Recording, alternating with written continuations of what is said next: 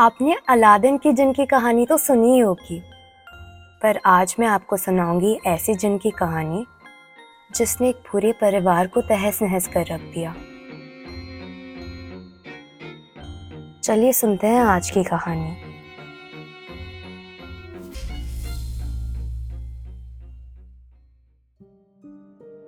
उन्नीस साल की बंदिया को अपनी माँ का कॉल आता है।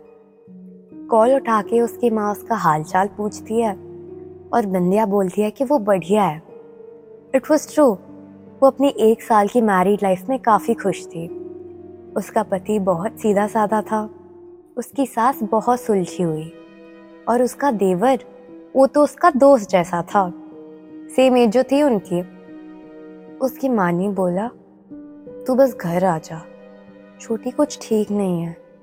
तू समझा ज़रा उसे। दिन रात अपनी जान देने की बात करती है।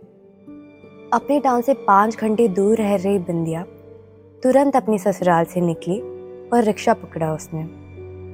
रास्ते में उसे याद आया वो दिन जब ये सब स्टार्ट हुआ था। ये बात है जब बिंदिया पाँच साल की थी। रोज़ की तरह नौ बजे उसके मम्मी पापा ने उसे और उसकी बहन को सुलाया। पर उस दिन बिंदिया को नींद नहीं आ रही थी तो बीच रात में ही उठ गई है अपनी मम्मी से खाना मांगने के लिए वो अपने पेरेंट्स के कमरे में गई। पर उसके पेरेंट्स के कमरे में कोई नहीं था। तो वो अपने पेरेंट्स को ढूंढती हुई हॉल में आई। वहाँ भी कोई नहीं था। पर कुछ ही सेकंड्स पहले दरवाज़ा बंद होने का आवाज़ आया था उसे। तो वो विंडो से झाँक के देखने लगी। उसने देखा कि उसके पेरेंट्स के साथ कोई एक आदमी है और वो पैदल कहीं जा रहे हैं। वो किचन में गए और कुछ चिप्स के पैकेट खा लिए, जिससे उसकी भूख भर गई और वो सो गए उसके बाद। अगले दिन उसने पूछा अपने पेरेंट्स से कि वो कहाँ गए थे। उसके पेरेंट्स शौक हो गए, जैसे कि चोरी पकड़ी गई हो उनकी। और उन्होंने बोला कि इसका ज़िक्र वो अपनी बहन से ना करे। और जब टाइम आ जाएगा और वो बड़ी हो जाएगी, तब उसे खुद ब खुद पता चल जाएगा। पर बच्चों से ज़्यादा क्यूरियोसिटी किसको होती है? पता नहीं वो टाइम कब आएगा। पाँच साल, दस साल या पंद्रह साल? बिंदिया इतना टाइम तो वेट नहीं करने वाली थी। इसलिए उसने अगले दिन सोने का नाटक किया ताकि वो बीच रात उठ के अपने पेरेंट्स को फॉलो कर सके। पर अगले दिन उसके पेरेंट्स सोए थे अपने बेडरूम में। कहीं नहीं गए थे। बस बिंदिया इतनी जल्दी हार थोड़ी मानने वाली थी। ये हर दिन चेक करती रात को उठ के और हर दिन उसके पेरेंट्स घर में ही सोए रहते। एक साल होने आया था इस बात को और वो थक गई थी। बस, आज फाइनल रात। फिर तो वो सोने वाली थी शांति से। क्यूरियोसिटी थी उसको, पर इतनी भी नहीं थी। उसके पेरेंट्स अपनी एनिवर्सरी के पाँच दिन बाद बाहर गए थे। तो शायद अकेले अकेले सेलिब्रेट करने गए होंगे। आज एक साल होने वाली थी उस बात को। रोज की तरह आज भी जगी वो। और उसने देखा कि उसके पेरेंट्स 12 बजने से 15 मिनट पहले घर से निकल गए। चलो, एक साल की मेहनत का कुछ तो फ़ायदा हुआ। आज तो वो पता करके रहेगी कि ये चुपके जाते कहाँ हैं। बिंदिया का घर ग्राउंड फ्लोर पर ही था तो वो आराम से विंडो से बाहर निकली। और उसने देखा कि जिस अंकल के साथ एक साल पहले निकलते देखा था उसने उसके पेरेंट्स को, आज भी वही अंकल थे फिर से उसके पेरेंट्स के साथ। उसने उनको फॉलो किया और देखा कि वो एक घने फॉरेस्ट जैसे एरिया के अंदर घुस गए और उसके बाद कुछ रिचुअल्स करने लगे। उस रिचुअल के एंड में एक चेहरा दिखा उसको। वो चेहरा भयंकर था। ये देखने के बाद छह साल की बंदिया इतनी डरी कि वो ज़ोर से चिल्लाए और बेहोश हो गई। नेक्स्ट दिन वो नॉर्मली उठी अपने बेड से। ऐसा मानो कि कल रात हुई बात कोई सपना था। शी वॉज़ थैंकफुल क्योंकि अगर वो हकीकत होता तो उसको फेस कर पाने की क्षमता इसमें अभी थी नहीं। उसने अपने पेरेंट्स से भी बोला कि उसने एक भयंकर चेहरा देखा है। पर उसके पेरेंट्स बोले कि उसका मन का वहम होगा वो। दस साल बीत गए और इसकी मेमोरी से ये बात मिट गई थी। पर at the age of sixteen इसके फ़र्स्ट पीरियड्स आए।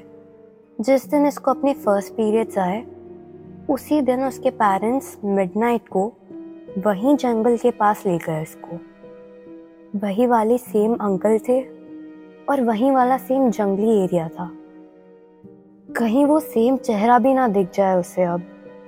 पर उसके पेरेंट्स ने तो उसे बोला था कि ये सब हकीकत में हुआ ही नहीं, कि ये सब उसकी इमेजिनेशन है। तो फिर उसके पेरेंट्स उसे उस फॉरेस्ट में कैसे लेके आए थे, जो उसने छह साल की उम्र में अपनी ड्रीम में देखा था? उसने क्वेश्चन किए अपने पेरेंट्स को, पर उसके पेरेंट्स कुछ बोले नहीं। बस गिल छाया हुआ था उनके चेहरे पर। उन्होंने रिचुअल स्टार्ट किया जस्ट लाइक हर ड्रीम मंजू की हार्ट बीट हर सेकेंड और बढ़ती कि वो चेहरा ना दिख जाए फिर से। क्योंकि वो ऐसा चेहरा था कि उसको अगर कोई इंसान देख ले तो उसके फेफड़े बाहर आ जाए। इतना डरावना और इतना बदसूरत था वो शक्ल। फाइनली रिचुअल ख़त्म हो गया और वो चेहरा दिखा नहीं उसे। वो घर जाने ही वाले थे कि वो चेहरा उसे फिर से दिखा। उस चेहरे ने जब पहली बार उसे नज़र मिलाई थी एक वीक के लिए बीमार पड़ गई थी इस बार भी कुछ ज़्यादा डिफरेंट नहीं हुआ। ये उल्टी करने लगी और दो मिनट में बेहोश हो गई। उसकी जब आँख खुली तो उसने अपने पेरेंट्स को बताया कि उसने बहुत गंदा सपना देखा है। एक डरावना आदमी और एक लाइफ टाइम का खौफ। उसके पेरेंट्स कुछ नहीं बोले, क्योंकि वो सपना नहीं, हकीकत था। उसने अपने पास देखा और वो डरावनी शक्ल वाला आदमी उसके पास ही लेटा था। वो दौड़ के जितना दूर हो सके उतना दूर भागना चाहती थी, पर उसके बॉडी में खड़े होने तक की एनर्जी नहीं थी।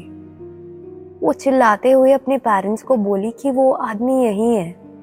बहुत गंदा है और उसके पास ही लेटा है। वो उठ नहीं पा रही थी और वो क्या करे?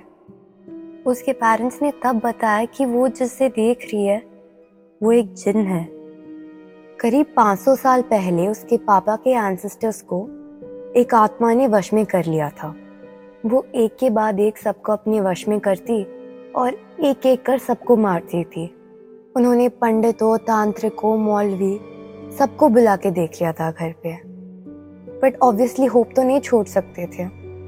तो एक दिन एक मौलवी आया घर पे और उसने कहा कि इस आत्मा को भगाने में वो तो इनकी मदद नहीं कर सकता, पर इनके घर में एक जिन है। और वो जिन बोल रहा है कि वो मदद कर सकता है इसमें उनकी। पर इसके बदले वो घर की सबसे बड़ी अनमैरिड लड़की को दिखेगा और सारी एनर्जी अब्जॉर्ब कर लेगा उससे। एक बार उसकी शादी हो गई तो वो उसको छोड़ देगा। पर बड़ी की शादी होने के बाद नेक्स्ट जो लाइन में होगी, वो उस बेटी को पकड़ लेगा। और ये जनरेशन तक चलेगा उनकी फैमिली में। अब पूरी खानदान की मौत से तो ये काफ़ी अच्छा था। तो बिंदिया के पापा के साइड के एंसेस्टर्स ने जिनके साथ ये डील कर लिया। हर साल जिनके बताए कुछ रिचुअल्स करने होते थे इन्हें, और जिनने ये भी शर्त रखी थी कि इसके बारे में लड़कियों को उसके फैमिली वाले बता नहीं सकते। और अगर बताया तो उन्हें जीने नहीं देगा ये, पर उनके पीरियड आने के बाद ये उन्हें दिखना स्टार्ट होगा। बिंदिया लकी थी एक तरफ़ से कि उसके फ़र्स्ट पीरियड लेट आए थे। सोलह की थी वो तब और एटीन की एज में उसकी शादी करा दी गई। थैंक गॉड अच्छा रिश्ता मिल गया था उसे दो सालों में। पर उसे इस बात से फ़र्क नहीं पड़ता था कि उसकी शादी किससे और कहाँ हो रही है। बस उसे उस जिन से छुटकारा चाहिए था। अब एक साल हो गया था उसे और खुल के सांस ले सकती थी वो। पर जिनके साथ उसका एक्सपीरियंस मौत से भी बदतर था। जिन उसे बार बार डराने आता, उसे उठा के पटक देता, उसे गलत गलत काम करवाता, वो इसे सीक्रेट थोड़ी रख सकती थी। उसकी छोटी बहन को तो क्लियरली दिखता था कि ये सब हो रहा है उसके साथ। तो उसकी फैमिली उसकी छोटी बहन से सीक्रेट नहीं रख पाए। पर अब उसकी छोटी सी पंद्रह साल की बहन ये सब कैसे झेल पाएगी? एक ही महीना हुआ था ये सब स्टार्ट हुए उसकी बहन के साथ। वो अपने घर पहुँची और उसने देखा कि उसके घर के बाहर एक क्राउड है। उसके सारे नीबस वही हैं और उसके घर के अंदर से उसके माँ पापा के रोने की आवाज़ आ रही है। शायद जिन उसकी छोटी बहन को कुछ हद से ज़्यादा ही तंग कर रहा था। वो अंदर गए और उसने देखा कि उसकी छोटी बहन की लाश पड़ी है ज़मीन पर। बिंदिया ने तो झेल लिया था जिनका टॉर्चर पर उसकी छोटी बहन ये सब झेल ना पाई और उसने पंखे पे लटक के अपनी जान दे दी।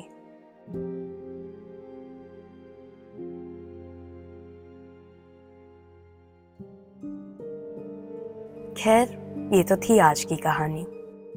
लाइक शेयर और कमेंट करके बताएँ कि आपको ये एपिसोड कैसा लगा। और अगर आपके साथ भी ऐसा कुछ कभी हुआ है तो आप नीचे कमेंट या हमें ईमेल कर सकते हैं। Content at the rate audio Pitara dot com पर। और पाइए मौका to get your story feature हमारी पॉडकास्ट में अलॉन्ग विद शाउट आउट फिर मिलते हैं अगले फ्राइडे एक नए एपिसोड के साथ। साइन इन ऑफ़ सुप्रभा सुनते रहिए super stories with Suprabha available on audio Pitara and other audio streaming apps